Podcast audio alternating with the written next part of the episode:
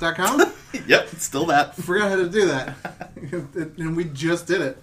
Joining us today, Joining us today is Chris, David. Hello. TJ. Yep.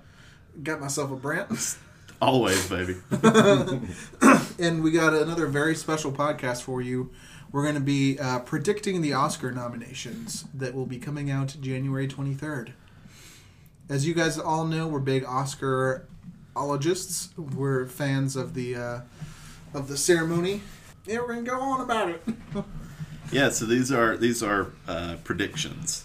I think I think we should make this a bit of a game and just say that whoever does the worst, I should get to pick a movie they should have to see. Since you decided not to play the game, What if we decide you did a bad job at hosting? Then we just That's mean spirited. I like that, Les. oh no! Um, I, I I threw my dumb hat in the ring for some reason. David and TJ always do really well at these. you'll probably win. Oh, you're afraid that this is going to be an automatic loss for you? Okay, well, I'll actually mentally, if you'll agree to it, I'll mentally adjust up my. If Chris loses, he'll get a decent movie to watch. You'll just be tasked with watching Blade Runner again. hey, I've already watched it one and a half times, so But yeah, okay, so we are gonna. Chris, TJ, and David have all made predictions for what the Oscar nominations will be. I have not, because for me, despite being really into the Oscars once the nominations come out, I just I just don't know how. I, I don't know. I don't pay attention until they do. There's a lot of movement going on on the sheet right now. a lot of. Uh, all, who resized column A? a couple of you are uh, are are are on there. David's having some fun. Um, okay. so anyway, we're gonna start. Uh, we're, we're gonna ramp up to the big picture, best picture at the end, and uh, so we're gonna start with best live action short. Your predictions for uh, what the the sh- live action shorts that will be nominated. Uh, it seems like we're in a lot of agreement here. TJ, David, and Chris all think DeKalb Elementary. Well, is that about local? Yep. here? Yep. It's about Well, the, it's not about it, but it's it takes place there. Oh, okay. It's a fictionalized uh, school shooting. Oh, okay. Um, the Silent Child, Rise of a Star, and My Nephew Emmett are all projected to be nominated. There's a little bit of difference. TJ thinks Watu Wote, What to vote? Watu Wote will be nominated. David and Chris going with Witnesses. Uh, any reason for your, your differing opinions there, TJ? Uh, what to vote? I think is a student film um, about terrorist attacks and uh, religious fighting in Kenya. Yep. Um, Seems like the kind of thing that gets nominated. Oscar-baiting. Yeah, it's a German film, um, but like I said, it was a student film, which makes me kind of like it more. Okay. David, My, my detailed strategy for all of the shorts is that they are kind of a crapshoot. So I took the Gold Derby top five, Gold Derby uh, thing that provides odds for this. I took out the third ranked one and then chose a random film to replace it. Oh no. That's how I got witnesses. Oh, nice. okay. Um, I, I, I want to let you know in googling what Watu Wote is, it won the Student Oscars Award. Nice. So the think it best was- of the student films according to the Oscars. I think it was number six on Gold Derby. I think. Okay. It was. Well, let's move on to best documentary short. Here are the movies that, or here are the documentary shorts that are in agreement on. Alone. What's that about? Anybody know? I'm just curious. David. Macaulay Culkin. It's a post-apocalyptic short film. It's won the Halifax Film Festival awards for best cinematography and best sound design. Wait, it's post-apocalyptic. It's a documentary short. That's post-apocalyptic. Hmm, I guess not. Okay. Probably, probably like, give that the fucking There's- Oscar. 'cause There's, it already there's a ton of movies that are titled Right. Alone. Man, I like. I didn't write up some all these with links, and I didn't fucking go to that. To Um, this is. Best documentary short also probably going to be uh, nominated as Heroine, but that's uh, heroine as in the female counterpart to a hero. I think it's about heroin. I think it's stylized with the E in parentheses, so Yeah. it's like you got Uh, both, both things. Okay. Correct. It's about um, a heroin heroin. Edith and Eddie, or Edith plus Eddie, uh, might be nominated. Is is predicted by all, It's about math. and Kayayo, the living shopping baskets, which is just on title alone my favorite documentary feature, uh, short film of the year. Uh, some differences: TJ has ten meter tower, David has 116 cameras, That's a lot of cameras. and. Chris also has 116 cameras. 10 Meter Tower sounds awesome. It is the documentary short I'm the most excited to watch. I really hope it gets nominated. It's just uh, like 20 minute uh, movie about uh, random people jumping off a 10 meter diving board and like their fears and anxieties walking up to it. I was like, that sounds great. I'll watch that. What's 116 cameras about? It's the sequel to 115. Cameras. I was gonna say same thing, but instead of 10 meters, it's 116 it's, cameras. it sounded pretentious, so I put it in there. It's one of the ones that I almost watched because it's on the New York Times, like short films. It's about uh, as as Holocaust survivors are dying out. It's a Oh. student. It's a a the USC is creating basically digital avatars of them, um, so that their stories can be preserved through uh, media in some way. I think I saw a clip from that. It looks actually, in hindsight, it does look cool. Yeah, there's a, there's a link on the site for when I did the write up of the uh, the nominees getting narrowed down, uh, where you can watch it. It's 15 minutes. Yeah, Chris has been doing a good job with those. Uh, check those out. Best animated short film. So we have In Agreement, Dear Basketball, In a Heartbeat, no, Lou, L O U Lou, and then we have some differing opinions. Uh, Chris does not have negative space in his top five, I wanted to create the joke there. um, and uh, oh my god. David's David's tree is apparently angry that we don't have negative space. In full agreement. Uh, also, uh, David omitted the movie Cradle, uh, while Hit too close to home. David and Chris have revolting rhymes. I think Cradle's gonna win the damn Oscar. It's an animated movie about a veteran coming home without arms and dealing with phantom pains and prosthetics and all that. Wow. And, and it is now uh, viewable on. You're a- saying my strategy is going to backfire. I'm just saying that was the one I looked at and I was like, that's probably gonna win. Should probably definitely have it. I really don't want uh, the uh, Dear basketball to win. I think it's just bizarre. Yeah. It's it's a poem that LeBron James wrote. Kobe Bryant. Kobe Bryant. I've done that before. That's better. That it got better. that Kobe Bryant wrote that was just animated by like a fan, and then they packaged it together, produced it, and shopped it around. What's revolting rhymes? It's about the MC Snow, as he writes in Former. Needless to say, there's not a ton of knowledge on these uh, short films that that we can really. I don't do very well on these, so I It's thought Roald Dahl. I- I'm, Yeah. I'm taking, I'm It's so embracing randomness. It's Yeah. so hard. Revolting Rhymes is Roald Dahl. It was it was actually a mini series on BBC. It's uh two episodes, and it's just you know short story Roald Dahl. Okay, we Don't have really know what it's uh, about. Best foreign language film next. Everybody is thinking A Fantastic Woman is going to get nominated. I actually saw a preview for that. I think it looked really good. Um, this is also kind of a crapshoot. In the Fade, which I've heard a lot of good things about this year. Loveless. TJ and Chris both have The Square, which is another very highly uh, critically acclaimed movie this year. And uh, all three have Foxtrot. Instead of The Square, but David is going with On Body and Soul.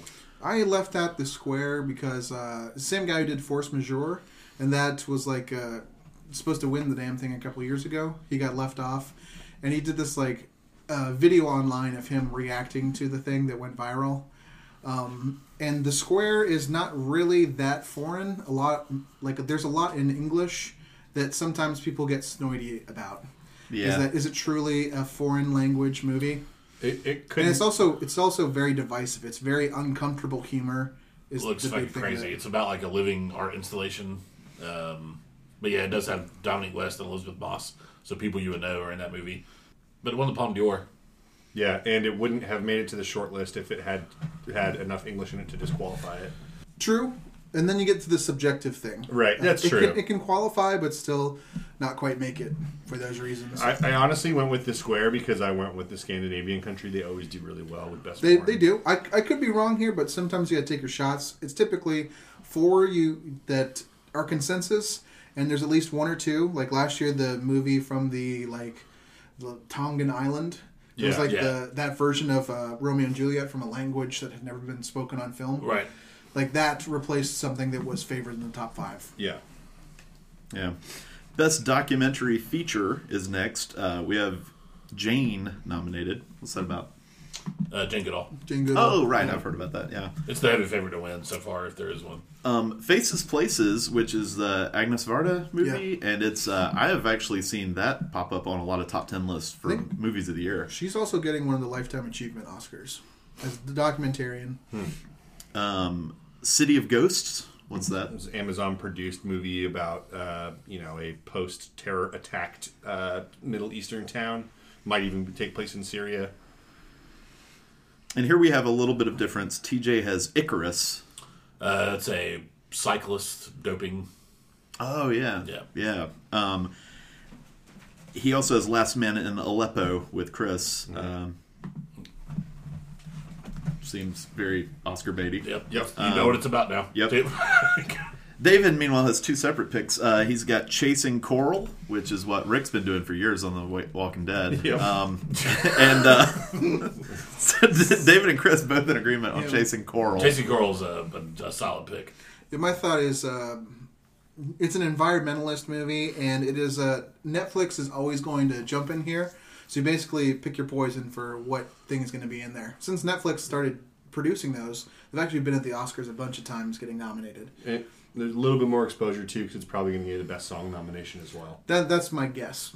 And uh, David, tell us about your pick of Strong Island. Strong Island is a uh, documentary about uh, it's a LGBTQ a story about uh, in the 70s it's like a gay man in Long Island who gets murdered and it's kind of a examination of that.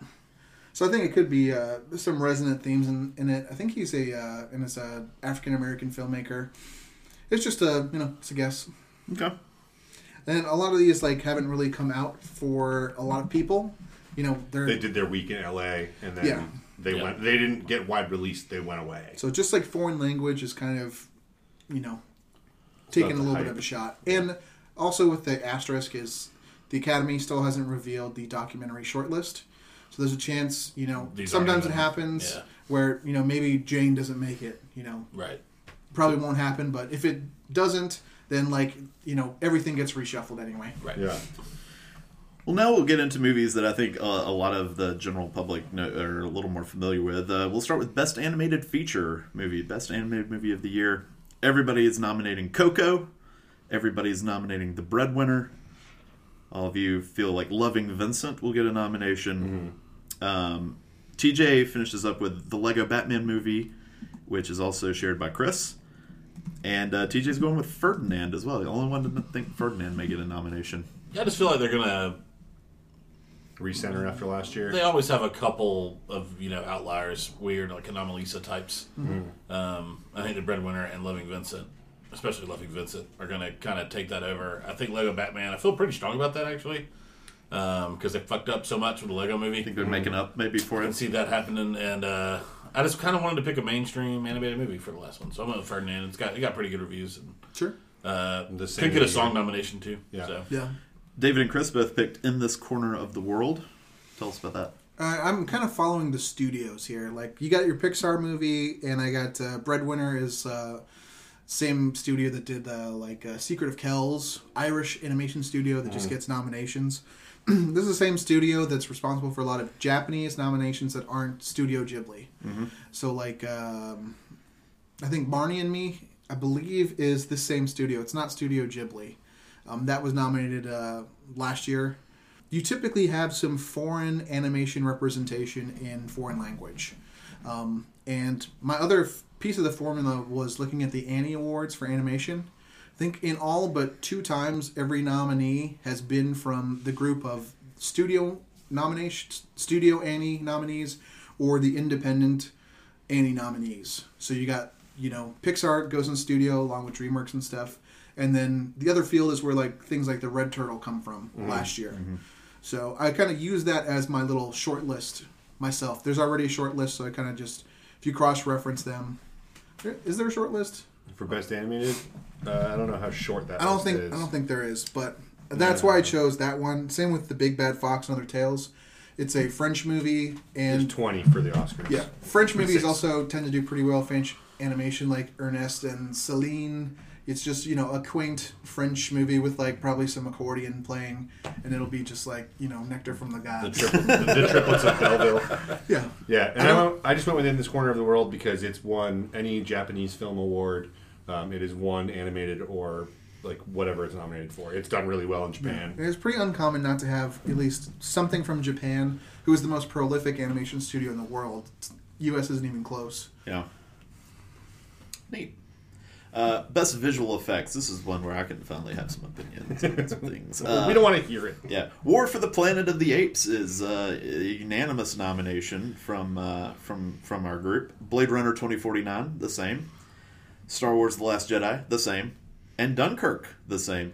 Uh, David and Chris are going Okja for that fifth nomination, and TJ is going The Shape of Water for best visual effects. I'm going Okja because I want it. Yeah, That's yeah, that's a uh, hopeful. That's prediction. also a heart pick for me, and it it really is not a good move for me to leave out Shape of Water. Typically, you have like some movies that can win the Best Picture go in here, like Revenant, as like you know was nominated for Best Visuals basically for one scene, but it was just such a favorite movie. I don't know. I left it out. Sometimes, like these are the kind of things where the um, the guilds themselves, like actual visual effects people, vote for it, and they tend to get a little weird. Maybe the differentiation between the special effects and the makeup. I don't know. Maybe they get nitpicky about it. Basically, I was just trying to put Okja in, and I couldn't leave the others out for myself. I haven't also seen Shape of Water. They're very similar in what they do with special effects. They're very uh, outstanding things and you know normal worlds. They're both literally addressing the elephant in the room. Yeah, um, Shape of Water could go either way. Um, I don't know if Okja would be the next in necessarily, but I can see that. Uh, Shape of Water is one of those movies this year. It could get like anywhere from seven to eight nominations to make fucking tie the record again uh, easily, um, and get, get somewhere thirteen, even fourteen nominations. Um, I don't know. It's it's hard. Sometimes those guilds like nominating the big movies, so like people pay attention to them, and they just won't let them win. Or, you know, sometimes they keep them out because, like you know, David was saying, it's makeup and not special effects. But it was definitely my last in out of that group. no love for the little indie movie that could Valerian. Oh, Yeah. um, It's got a chance. It's on the short list. Oh, is Yeah. it? Yeah. Oh, that's good to hear. I, it's the I thought the visuals were pretty in that movie at least. Yeah, Um, rounding that out was Alien Covenant, Guardians 2, Kong Skull Island, and uh, yeah. Nice. And also, it's just like uh, from my overall strategy, I tend, tend to lean on the guilds. What they nominate is like kind of a you know some a blueprint for what they like. Uh, it hasn't come out for the Visual Effects Society yet. It's going to come out on the 16th, so Right. it's just basically like I don't know, best pick. Uh, best. We get to the best sound categories here: best sound editing and mixing. TJ, I think you said you were going to read up on uh, the difference. Nope, you didn't do that. We'll edit that out. Ed- Um, I think what I what I've heard is editing is sound creation, mixing is sound balancing, or you know, editing. I don't know. which requires sound editing. Would you like to hear my strategy?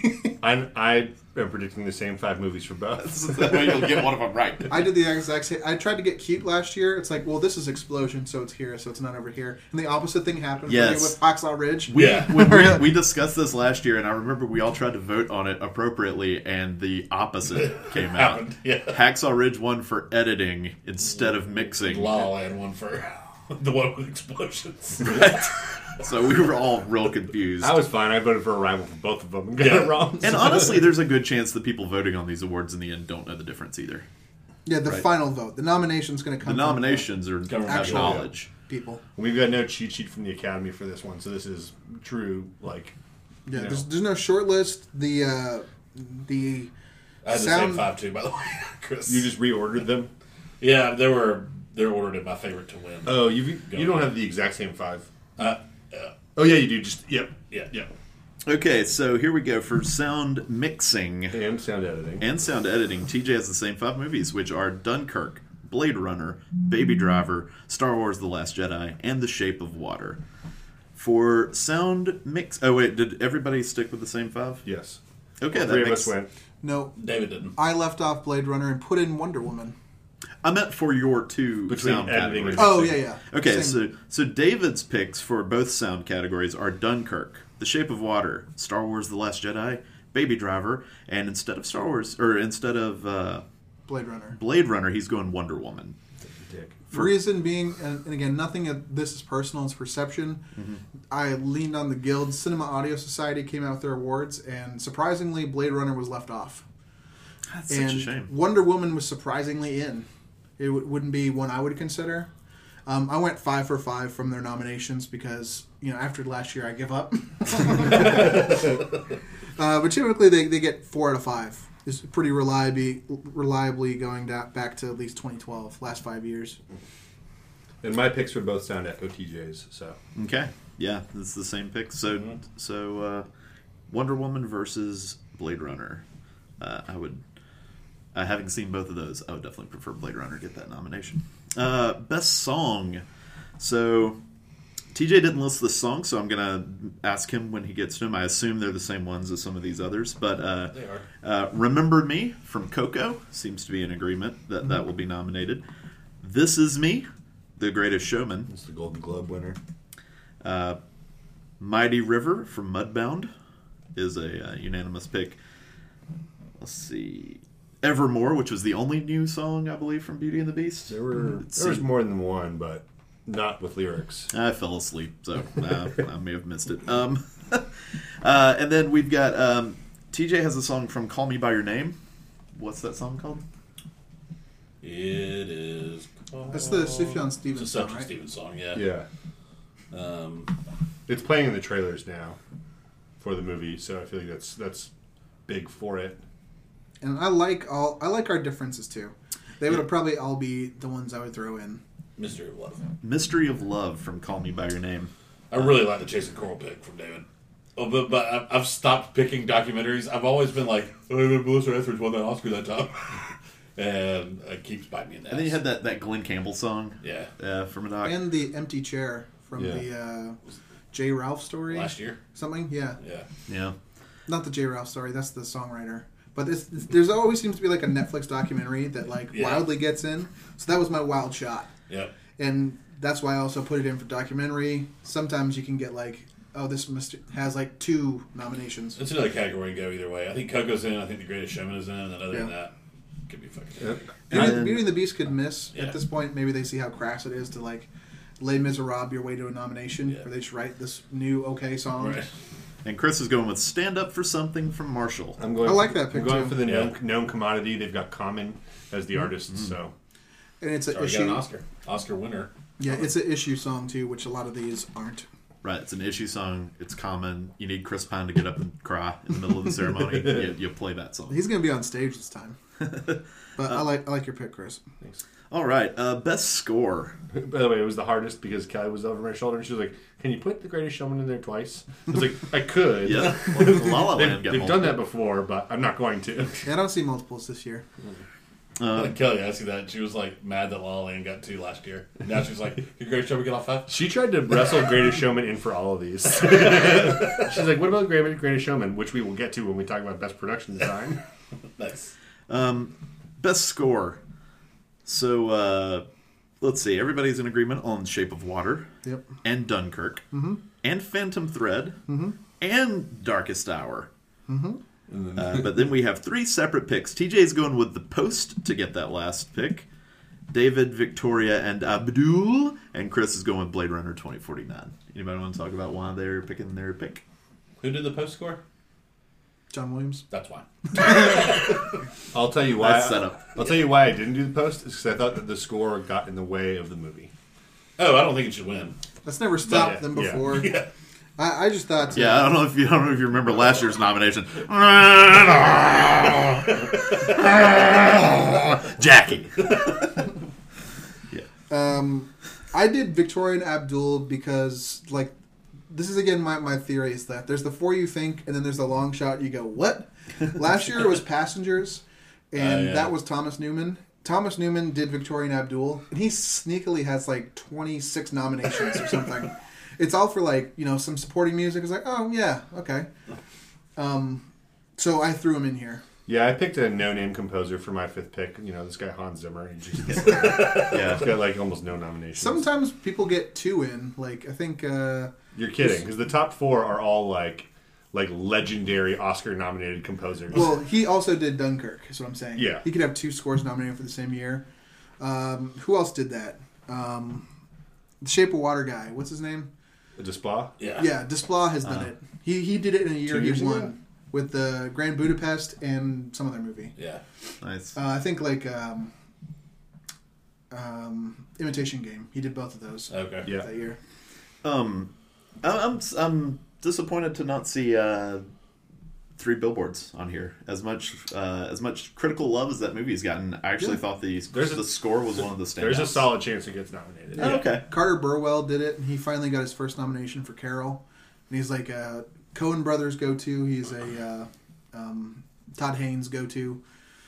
I thought it was a beautiful score. Three Billboards is one of those movies too that could get nominated in every category. get nominated for every category it's available in. Yeah. Um, best production design. so we have The Shape of Water. This one for listeners too might be the easiest to look at and pick. Like, what's your favorite movie of the year with this? It's pretty much as how pretty the movie is. Yeah. But Every, everybody's going The Shape of Water. Everybody's going Blade Runner. Everybody's going Dunkirk. Beauty. and Beauty and the Beast. We have uh, a couple different picks there at the end. Um, TJ's going with The Darkest Hour, along with David, while Chris picked The Greatest Showman.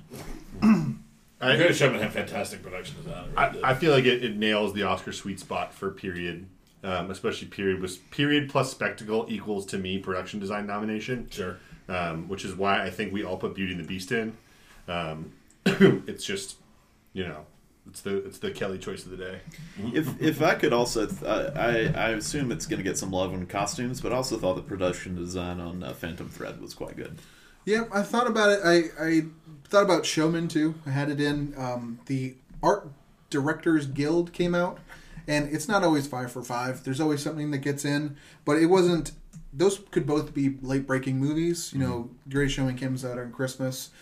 Uh, Phantom Thread hasn't even come out yet. A lot of places, or will at the time of the pod, but neither of those was nominated by the Art Directors Guild. It's typically you got a couple period nominees, uh, a couple fantasy, and every other couple years uh, a contemporary one. They split it up into three categories. So I just went I went straight guild for this and just picked out of the 15 they nominated, you know, period, fantasy, and contemporary, picked a couple. Nice. Uh, best makeup and The most beguiling category yes. Uh, all right. to not feature the movie The Beguiled. Everybody is picking uh, the the the magic jowls from the Darkest Hour. It's old people makeup. Yep. So that's your your man called Ove Yep. pick this year. uh, every uh, TJ and David both going with Wonder, which is the movie where the Jacob Tremblay has the is it a scar? I haven't seen much from He's it. got a, It's a deformity. Yeah. It's a deformity on his face. I know he's set in. Uh, I'd heard a podcast where they said he set in makeup for hours every day on that. TJ also the only one to pick Guardians two, Guardians of the Galaxy two. What about it? Just, uh, I mean, in that obvious way. Uh, There's a lot of bit makeup the- going on. A little bit of the name. I actually read a little bit about the I, Tonya makeup people, and it's a. Um, I think the guild might have a little bit of resentment toward them. A, a little. They go a lot of like actual cheap makeup to make it look good, which sounds cool, but I don't know. I just feel like the level of difficulty there might not be there for the guild. Also, kind of kind of cheapens the craft. I, I mean, I don't want to say that because I disagree with it, but yeah, No, yeah, but I mean that's that's Yeah. their argument. right. Yeah, David and Chris both picked I, Tonya. Uh, I will, you know, just to jump in with the. Stop me if this gets boring. But the makeup hairstyling guild. stop. No, I'm kidding. yeah. I mean, seriously, the guild came out and um, I, Tonya got several nominations, both for makeup and hairstyling. You know, it is both of those things. Um, there's that nomination that's always like the Dallas Buyers Club, or like you spend a thousand dollars and make someone look like they have, you know, HIV. Um, Yeah. I could see that, you know, kind of bringing the mid '90s to bear on that. Other weird thing about this is the guild does like the makeup and hairstyles of the academy does not come up with the nominations alone.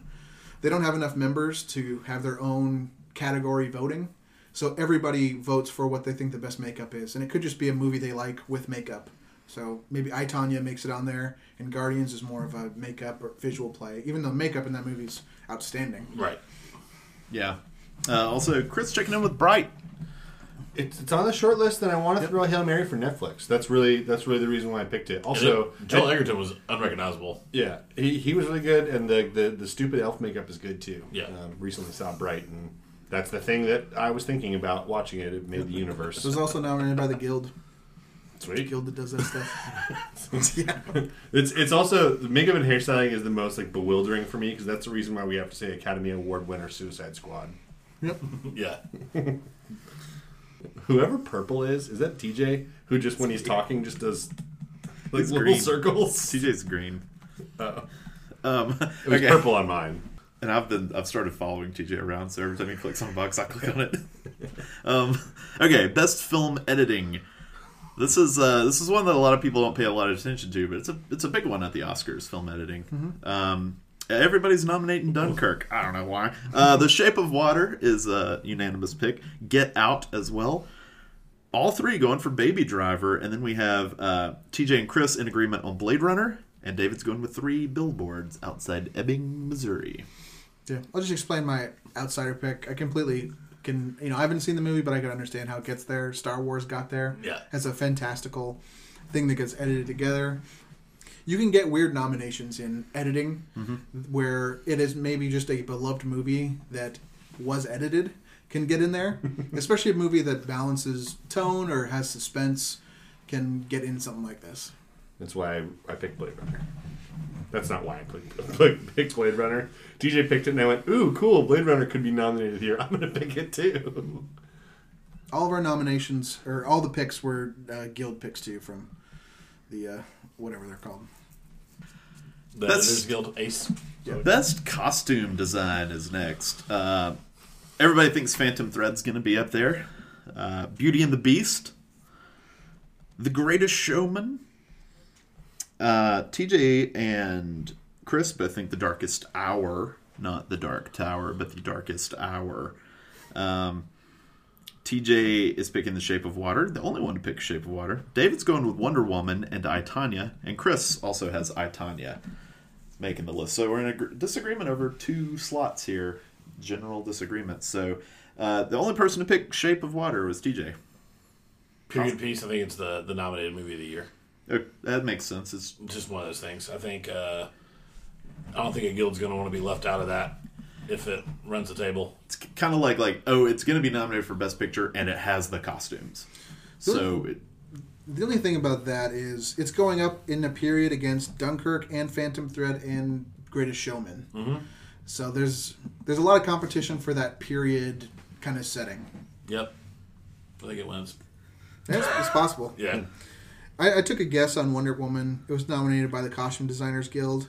And usually be- you have some kind cool. of yeah, some kind of fantastical thing. I thought about like, okay, there's Wonder Woman's costume and there's War, War, War World War One soldiers on each side, but also you got the imagination from the beginning, you know, in Themyscira with the Amazonian inspired stuff. I just think there's a huge range of stuff. You got the period World War II stuff that gets dominated, and the fantasy stuff, and I don't know. It, it's it was and a wild and it's both. wild shot for me. Also, you have the you also have the direct comparison to the less tasteful Amazonian outfits in uh, Justice League too.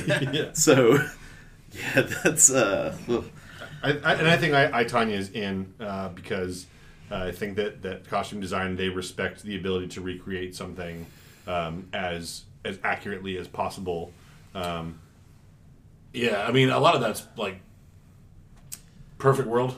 Yeah. But like last year, Fantastic Beast, Allied, and Florence Foster Jenkins, all from the exact same fucking time period, all got nominated.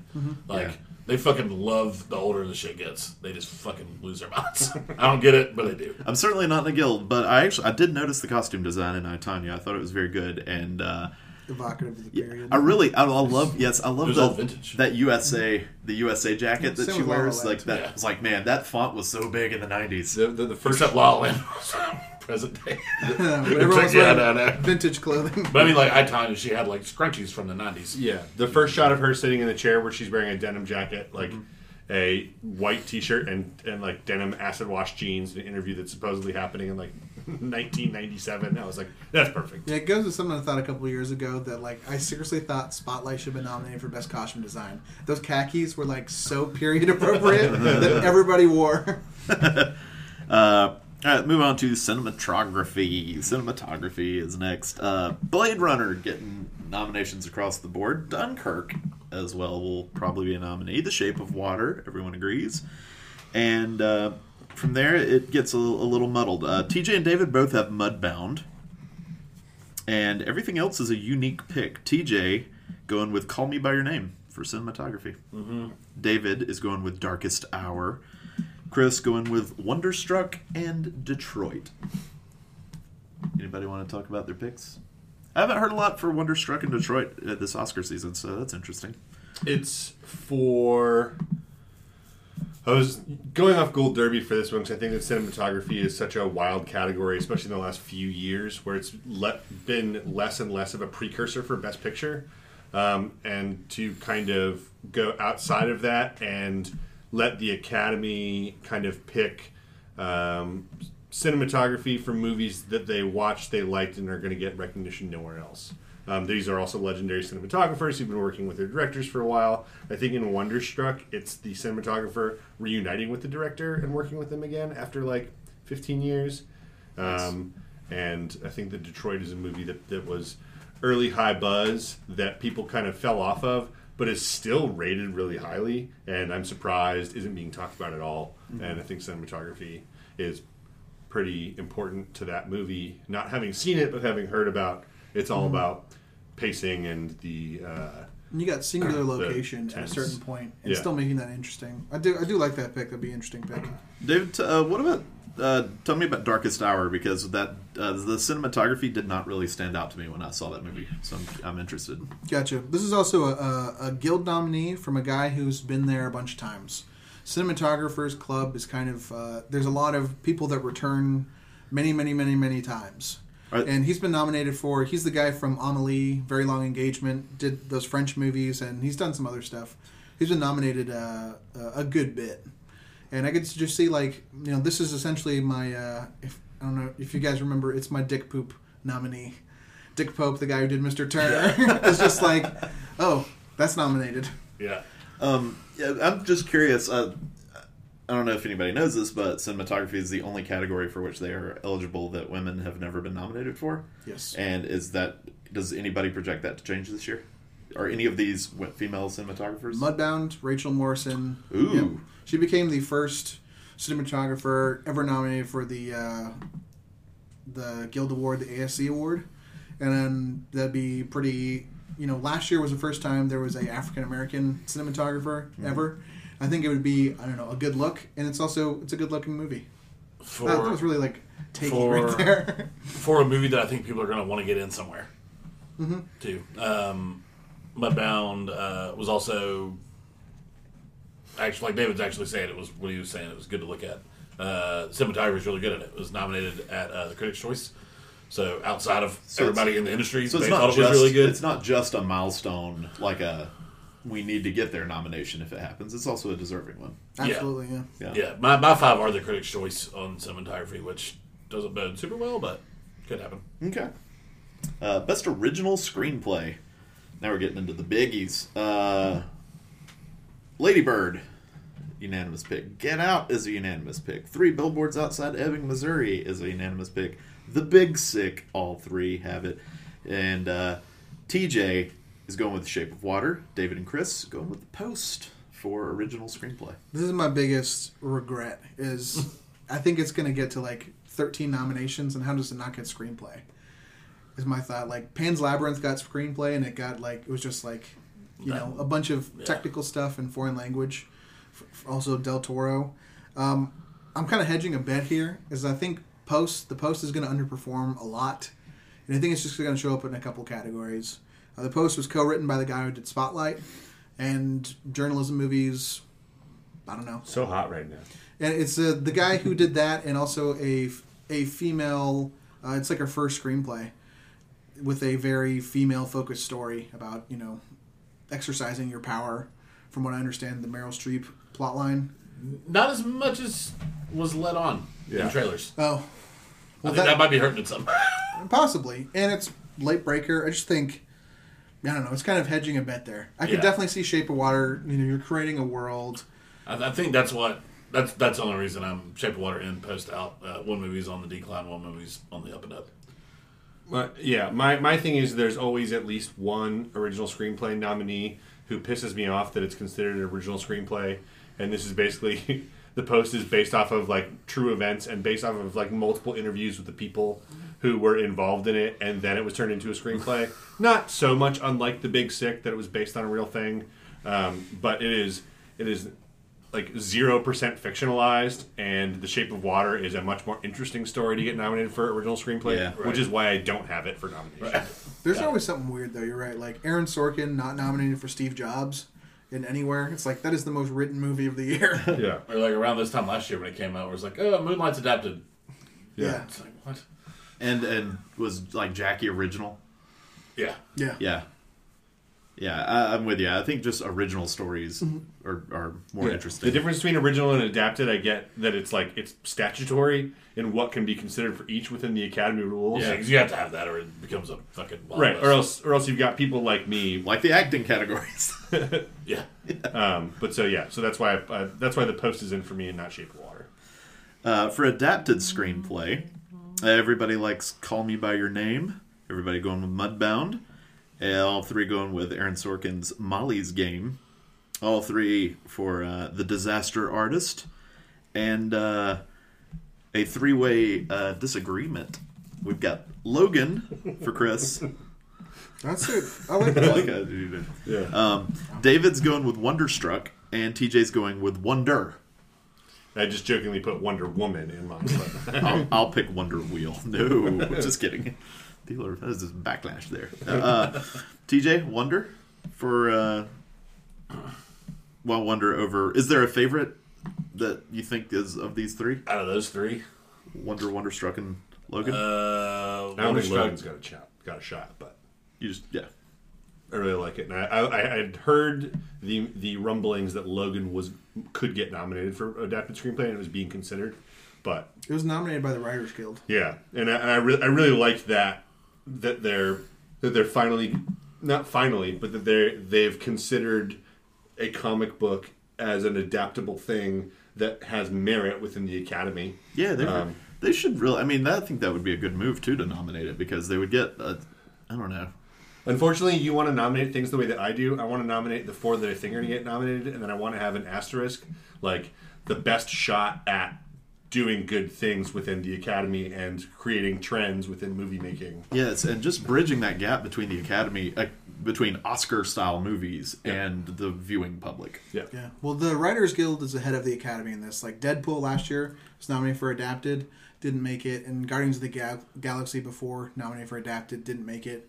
It may just be, you know, I like your nominee. It may just be time. It's like the most, you know, acclaimed comic book movie outside of like The Dark Knight, and they know they missed the boat on that. Yeah, I did Wonderstruck just because I think you know, the Academy appreciates a unique structure. it's definitely. They said it was like an unfilmable kids book, just like they did for Hugo. Hugo was nominated. That had a Scorsese push on it, but you know, it's fifth slot stuff. You just gotta choose something. Yeah, Yeah, um, I mean, Logan got nominated for adapted screenplay at the the Guild. Yeah. So Yeah. it's not not a. It's not a zero percent, but I think it's No. like a five percent. Um, I'm going off Wonder straight up because the book was pretty fucking big. Period. All right, best supporting actor is next. Everybody thinks Sam Rockwell is going to be nominated for three billboards. That's no surprise. Willem Dafoe. Uh, everybody thinks a nomination's coming for good old Willem. We've got all three stumping for uh, Michael Stuhlbarg from what movie? Call me by your name. Call it back. That's what I thought. It's a good question though. I haven't He's seen had it. a lot of them. Yep. So we from there we have uh, both TJ and Chris thinking Richard Jenkins. No, we're all Richard Jenkins. It's the plumber Oh, Carell. David. David, there's Richard Jenkins. Okay, and yeah, okay. So TJ and Chris are th- are thinking Christopher Plummer, which is probably the most newsworthy uh, supporting acting role in uh, recent months, and uh, David's going Steve Carell, which the Academy has proven they like to nominate Steve Carell for things. Yeah, I'm going. Uh, Christopher Plummer. I think. Uh, first off, I hear he's done done good work in that movie, and I think uh, actors are going to enjoy that.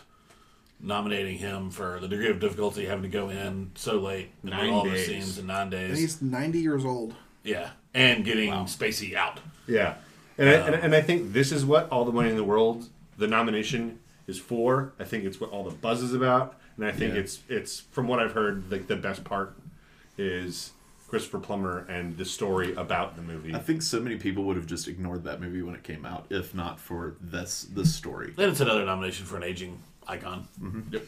Yep. I, I, I really do like the, the plumber thing, you know, but he could have already had his career moment when he, he won his Oscar for beginners.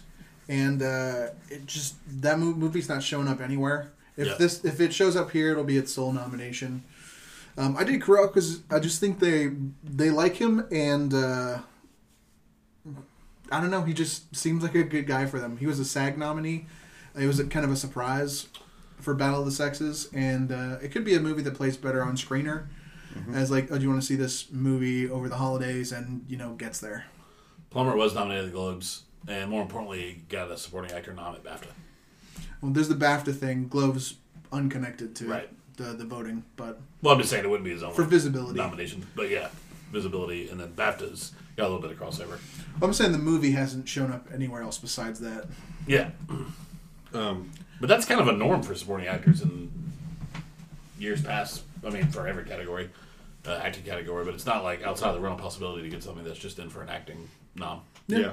And like this is one I kind of like just because you know you do your four you think of, and I took my shot on Yeah. something crazy. Also, like Carell, kind of for the nominating Hanks for best actor, like oh, he's a really good guy, and good guys need to be on camera right now. That's true. There's nothing uncomplicated about Steve Carell right now. Carell's also a good guy playing playing a scumbag who wasn't actually a scumbag, but was a guy playing a scumbag. Yeah. and But I mean, yeah, I, I love the like what Steve Carell does after the Oscars. Him and his wife go to In and Out Burger and they go home. Yeah. like that's it. After any award show, it's like yeah, you need more of that in Hollywood right now. Best Supporting Actress. Uh, all agreement that Allison Janney will be nominated, as she's probably the favorite to win. Laurie Metcalf from. Uh, why do I want to keep calling that Baby Driver? Yeah, it's Ladybird. Well, it's like No, TJ no. the other night was kept calling I Tonya Ladybird, and vice versa. I kept thinking Allison Janney was in Lady Bird because she has a bird. She has a her shoulder, bird. and I and yeah. It's, uh, but yeah, Laurie Metcalf, everybody thinks. Holly Hunter, that's good to see that uh, you're all in agreement that she'll be nominated. Mary J. Blige for Mudbound.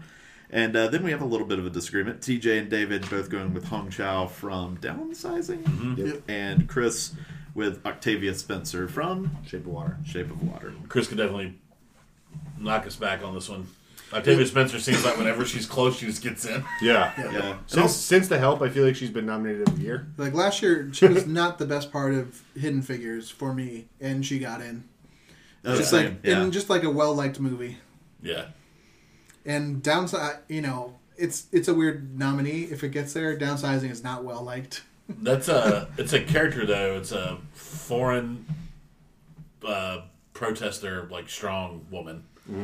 That's that's something. And she is great in play it. well. She she steals that movie. Um, but if Octavia Spencer and Allison Janney both get nominated, I think all of you hear that on the Gold Derby podcast that uh, Octavia Spencer will only be nominated for Oscars when she's going against somebody that was in the Help. all three of her noms against Help co-stars. nice. Yeah. Uh, all right, we're down to the big four. Best actor of the year: Gary Oldman for uh, Dun- not Dunkirk, but Darkest uh, Hour. Darkest Hour, which Featuring is- Dunkirk. which is also about Dunkirk. Uh, Timothée Chalamet for Call Me by Your Name. All three of you have Daniel Day Lewis for Phantom Thread. Boy, that's uh, that's good to see. I was, I haven't been hearing a lot of Phantom Thread, uh, you know, buzz. I feel like uh, I recently. he was slotted in there in there for me just when Daniel Day Lewis was in a movie. Yeah, like I was gonna say in June. Yeah. Like, yeah, he's Which were the jokes we were making. Yeah. It's like best movie of the year. Oh, uh, unnamed Paul Thomas Anderson slash Daniel Day Lewis project is probably my pick for best movie of the year. It's also wild that a month ago we didn't even know what the fucking movie was. Right. Yeah, like, still didn't have a name. Yeah. Um, and uh, everybody in agreement that Daniel Kalua, am I saying that right? Kalua. It's uh, and that's great because I thought I thought he was I thought I was afraid when I saw Get Out that he would be kind of overlooked this time of year, as most like. It's definitely not the juiciest part in that movie, and it's the only part that's getting. Uh, I think what helps is if you like that movie and you think of it, you think of Daniel Kaluuya's eyes. Yeah. Like reacting to stuff. those Talk about a face sad that eyes. acts. Yeah, Yeah. And we are all in agreement on best actor for the, the first category. Yeah, it's the Oh, most all- controversial. Oh, yeah, I didn't. I didn't mention Yeah, the last no, one. no, nobody thought All are picking James Franco. think he holds on.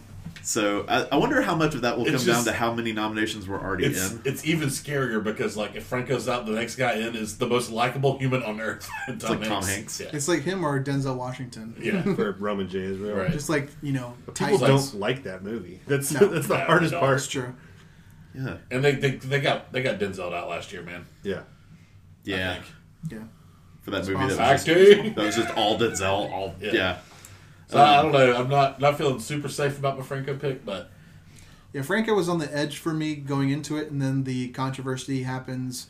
You know, the week the nominations are out. As of this podcast, you know they've already they've only been open for only they're only going to be open for seven days. So So everybody's thinking he will get nominated. If you could replace Franco with somebody, who would you want it to be? Want it to be? Yeah, because for me, it's it's John Cho. well, God, we're doing that. I was just curious. Uh, I feel like this is the better time to try to do that than once we're trying to pit, decide who should win. Hold on. yeah. Let me go back to open my third. Let me open Google my. I didn't mean to open the Come floodgates here, but Maybe- we're making good time. Maybe, maybe. Harrelson from Three Billboards, but I think he's For lead? campaigning and supporting. Yeah. There's a chance that I, I couldn't really Ansel actually Elgort. tell where Steve Carell was campaigning, leader, supporting. he's supporting. There's got to be. Yeah, he's got he went in, went in in Foxcatcher as like a supporting performance. He got in at lead. But the Bobby Riggs character is so minor to that movie. Yeah, and again, n- not prediction. We're talking about what we would want. I don't know. Yeah, I was curious. if Kumail. The, the weird thing there's- I about love this, it. I thought he was good. yeah, that'd be that'd be pretty cool. Although Kumail was probably the out of the acting in that one of my least favorite, Kumail. just because of the quality of everybody else in that movie. Yeah, Kumail probably also like the, the the studio probably came to Kumail and went like, all right, what do you guys want to campaign for? And he's like, oh, I don't care. That- like, like, whatever. that scene where he breaks down on stage is so good. yeah. Mm-hmm. I really loved it. Anyway, I don't mean to get too off topic. I was just curious. Mine with- would be Hugh Jackman for Logan. Oh, Hugh Jackman was very. That's a great performance. Yeah, I was I was I so would- close for supporting actor to putting Patrick Stewart in because I know that that's God, kind that'd of be so much fun. There's some rumbling about that. that would be awesome. But the best supporting actor is such a strong category this year. If the Oscars were fun, we could have like Andy Serkis for War for the Planet of the Apes, I would do Jim Carrey for An- Jim and Andy. League is batshit crazy. So yeah. Um, all right, moving on to Best Actress. Uh, we've got Frances McDormand for Three Billboards, I think we're five for five again. Saoirse Ronan Yeah. for Lady Bird, Sally Hawkins for The Shape of Water, Meryl Streep for The Post, and Margot Robbie for I, Tonya. That's full agreement across the board. This seems so sewn up. It is Hawkins, not Hawkins. I apologize, Brown. Oh, right, yeah. You're reading my. The only, I mean, there's some Hawkins. s- spoilers outside. Like Jessica Chastain is obviously in a well-liked movie. She's picking up some surprise nominees. And she's a well-liked actress. Uh, Well-liked actress had a moment on the Globes and has always been an advocate for pay equality. Um, I could see that, but I, I just couldn't figure out who to bunch out. Yeah, who does I- sneak it's Streep or Robbie, I was about to say, and and I don't see either one of them dropping. could you have some? When does Streep fatigue start to set in for nominations? If well, it hasn't already. it's been already, going on for never. thirty years. So Yeah, thirty. I think it's like the last three or four years she's had a nomination. The Academy loves Meryl Streep. They're having like a. I mean, who streak doesn't? That's the Right. Yeah. And she's like, I don't know. Rose she's McGowan? not. She's not like the best, most standout part of the post either. But when you when you write this list, considering writing it without Meryl Streep in a Steven Spielberg movie, like starring opposite Tom Hanks, Yeah. you would feel like an idiot not putting her in there. Yeah, I couldn't do it. And then uh, you know, I had Chastain. This is the last change I made. Was this morning. I put in Robbie for Chastain because I Tonya is just too much on the up and up right now. Yeah. It's very ascendant right now. Yeah. Mm-hmm. It's also another great case for a character portraying another character with with a fucking bullet, like really good. Yeah. Yeah, and because of Allison Janney, it becomes a screener you have to see. So you're also seeing Robbie. Yeah. You know, you know? Yeah. So that sometimes happens, like with Wild. You got Reese Witherspoon and Laura Dern True. both nominated. Sometimes happens in actors. For best director, Boring again. are we all in agreement on all these? No one repeat my joke. Uh, so the, the group is in full agreement that Guillermo del Toro, Greta Gerwig, Christopher Nolan, Jordan Peele, and Martin McDonagh will be your five nominees. And I would be so I like thrilled this. if this was the five. So I know something's going to happen. Spielberg's pushing Peele out. I, in my like, yeah, I think he does. I think He got he got. Here's the thing, man. At the DGA's, he got nominated for a first time director, so they had that covered. yeah. They would have had nominated him again for director of the year. So we got two nominations at the DGA's. I don't think there's any ways out. See, the other thing is, last year with Lion, Garth Davis got both of those two and got pushed out by Mel. I just Yeah. don't think there's a story like Mel's this year to push him out. Spielberg is like Bridge of Spies; he doesn't get nominated, and he's not an auto auto nominee anymore. Yeah, I think that You don't really talk about the No, direction he's with not. that. It's I- the acting and the writing. I, I think if there's somebody out, I think it's McDonagh. And I think he's in for sure. He's he's a lock for me. do you think Peele's the only one who's out? I think Peele's the only one who's vulnerable. I think I think maybe Luca Gerwig's locked, dude. There ain't no fucking way. This is the only nomination I bet money on right now, outside Yep. of the Best Picture noms. What I think could be the threat Well, to Christopher Peele is the. I would. Go ahead. Sorry. I was, I was just saying, I'd be more surprised if Gerwig was left out. I just don't think Nolan. there's any way. Movie's the Best Picture frontrunner with a female director. They got a nominator. Yeah. No fucking way. Globes. Huh? I said, Well, you have a Globes moment to push this because Globes happen and then the Academy Yeah. voting starts. yeah, Hollywood Foreign Press bungles it, so the Academy gets to go. We're not going to make that mistake. But it's still the directors are doing it, nominating it themselves. The only thing that makes me think Peele may be replaced by someone, I think if he's out, I think Luca Guadagnino is in, because part of the push for diversity it increased like you know people of color and minorities and women, but also International. hugely international. Yeah, that's a good point. because it, will- you know that's just Academy increased by a fifth, like within a year. A lot of it is international, so I could see going either got- way. They got a chance to put Peele in on the writing block too, so Yeah. you know what I mean. Whereas uh, Luca didn't write that movie. All right. I still think Peele's in, but it's a good point. I think that Steven Spielberg might Tonya Harding. I'd be really disappointed. I'd be disappointed if Spielberg got in. I want I want this list for best director. I wouldn't be I do disappointed too. after seeing the post. I mean, I think the best thing about that movie was the direction. Um, I wouldn't be disappointed, but I love that list. The only thing about this list is this is the Directors Guild list, Yeah, which and it typically uh, it's been the last like six years. It's been four out of the five from their their guild. So there's always one that's off. Makes me nervous. Something sneaky. Yeah. Okay, well, when it gets to Best Picture, it's a little. It, Best Picture is uh, an indeterminate set of movies each year now, and so it's always at least five, right? And it can be up to ten. So we had everybody pick ten movies, and then also say how many total they think will be nominated. Now, I got to ask you guys: Are these in order? Yes. So if so. Like when the nomination happens, we'll draw a line wherever that is. If there are only six nominees, my top six are the ones that I think will get nominated. Right. Okay. So with that in mind, TJ and David are both picking thinking seven movies will be nominated. Chris is going 8 but uh, here they are um, in order. TJ is going with Lady Bird, Three Billboards, Dunkirk, Get Out, The Shape of Water, The Post, Call Me by Your Name, I Tonya, The Florida Project, and The Big Sick. David's ordered list is as follows Lady Bird also at number one, Three Billboards at number two, Dunkirk at number three, then he's got The Shape of Water, Get Out, Call Me By Your Name, The Post, The Big Sick, Darkest Hour, and I, Tonya.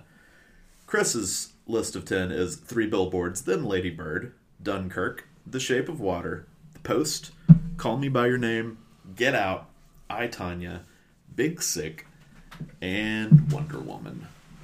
Um, so, who's got any unique selections? TJ is the only one to pick the Florida Project anywhere on his 10. I think we have nine out of everybody's nine out of ten. I've got Florida Project. Looks like David's got The Darkest Hour, and Chris Wonder has Woman. Wonder Woman. Wonder Woman. Yeah, and I think Wonder Woman as the number ten because if there's a tenth nominee, that's the only way Wonder Woman's getting in. Yeah, this year's Deadpool. Remember, remember there was a- Yeah. some Yeah. hope last year that Deadpool might get in. Um, It's Yeah. a it's a it's a toss up there on on those last spots. I think it's I think it's like obviously this, saying that I think there's going to be six to nine Best Picture nominees like doesn't seem like like a like a strong call, or Right. or seems like an obvious thing to say because it's not going to be five, it's not going to be ten, Right. But like there are so many movies that should be in the shuffle for Best Picture that I think that the voting is going to be. Uh, all over the place and wouldn't like there's no runaway for me i don't follow like the trending up trending down like you guys do but in, in my mind if there's 9 and 10 i wouldn't be surprised I would be shocked with nine this year. I think it's I think I think it's interesting that David has Darkest Hour over I, Tonya. Just uh, I have, I have both of them in. yeah. Uh, But but like if well, it stopped I- at, if it stopped at nine, if it stopped at nine, Oh, I, I just, I truly believe we're probably not getting past seven. I think there's a chance we get five or six. so your last three aren't as ordered. Yeah. If you look at the, I think the number one slot's going to be the one that changes a lot. That's my my thing. I think two through five are going to be the same movies, and I can see number one rotating a lot. Sure. If you look at the guilds, like there are five movies that got seven guilds across the academy or more, and then after that, you have ones that get three or four. So it, it kind of drops off. There's like a plateau after five. So I think six or seven. I it's much more fun when there's ten though, but I think this is going to be one of those years where it's really short. Um, and Darkest Hours got support. It's a big BAFTA movie. You know, British being British. Maybe we have two different Dunkirk movies in it. It's it's a movie that people are going to see because of Gary Oldman. So while they're there, it's like, ah, this I really like that. I f- I feel And it, it plays old as a alternative to some of the more um, forward thinking movies. Lady Birds, the Get You're going to have some movies that play old. And Darkest Hour is also. I get the feeling that it might be the closest thing we have this year to a Hidden Figures, which is uh, Or like something- an imitation game. or something that like that lot that a lot of audiences who don't see a lot of these movies are going to have seen. Um, I ran into people last week who are not cinephiles that were telling me how much they like Darkest Hour. They went to see it in the theater, and so that's that's become a movie. It started with a small release, and then it's got a it's gotten a big media push. So um, it's definitely something a lot of people have seen now. For me, that's that's Get Out. I think that Get Out is the Get Out and Three Billboards are the two populist movies on here. Um, I think that that not only helped because of when they were when they were released, um, but also how widely they were released. Um, just because they, they they killed and they're limited, uh, that those are going to be the big fan favorites. The, the the hidden figures of this year. Although I did proclaim that Battle of the Sexes is the hidden figures of this year. And there you have it. Those are the uh, predictions. So if you you know t- if you took notes, then you can sound really smart in front of your friends after you listen to this podcast. So uh, when you tell them what's going to happen, And then I think the nominations come out Tuesday the 23rd, so this will come out about a week uh, when you're hearing this, about a week prior, right? A few days prior to the uh, to the nominations being announced. Mm-hmm. But they'll be out Tuesday morning, the 23rd of January. Then we'll have about five weeks to Longer amount see of them all. time. yeah, you'll have five weeks to catch up on all your Oscar-nominated movies for the year. Longer time thanks to the Olympics. And thanks to this Olympics. podcast, you'll have an extra four days. Yep. So while we're thinking, we're shutting it down. I want to say uh, this was Talkie Talk, the podcast for the community by us. I want to say uh, thanks for listening, and please visit the site and see our stuff. Check out our Twitter, our Gmail, our Facebook groups, and our Facebook page. Um, it's all good. And then uh, please subscribe to the podcast, leave some reviews, and want to say thanks to you guys for being here. Thanks. This was a marathon sesh. We did good. We did it. And thanks for listening. This was also a marathon sesh. bye bye for now. Bye, guys. Kicking rocks down old dusty roads.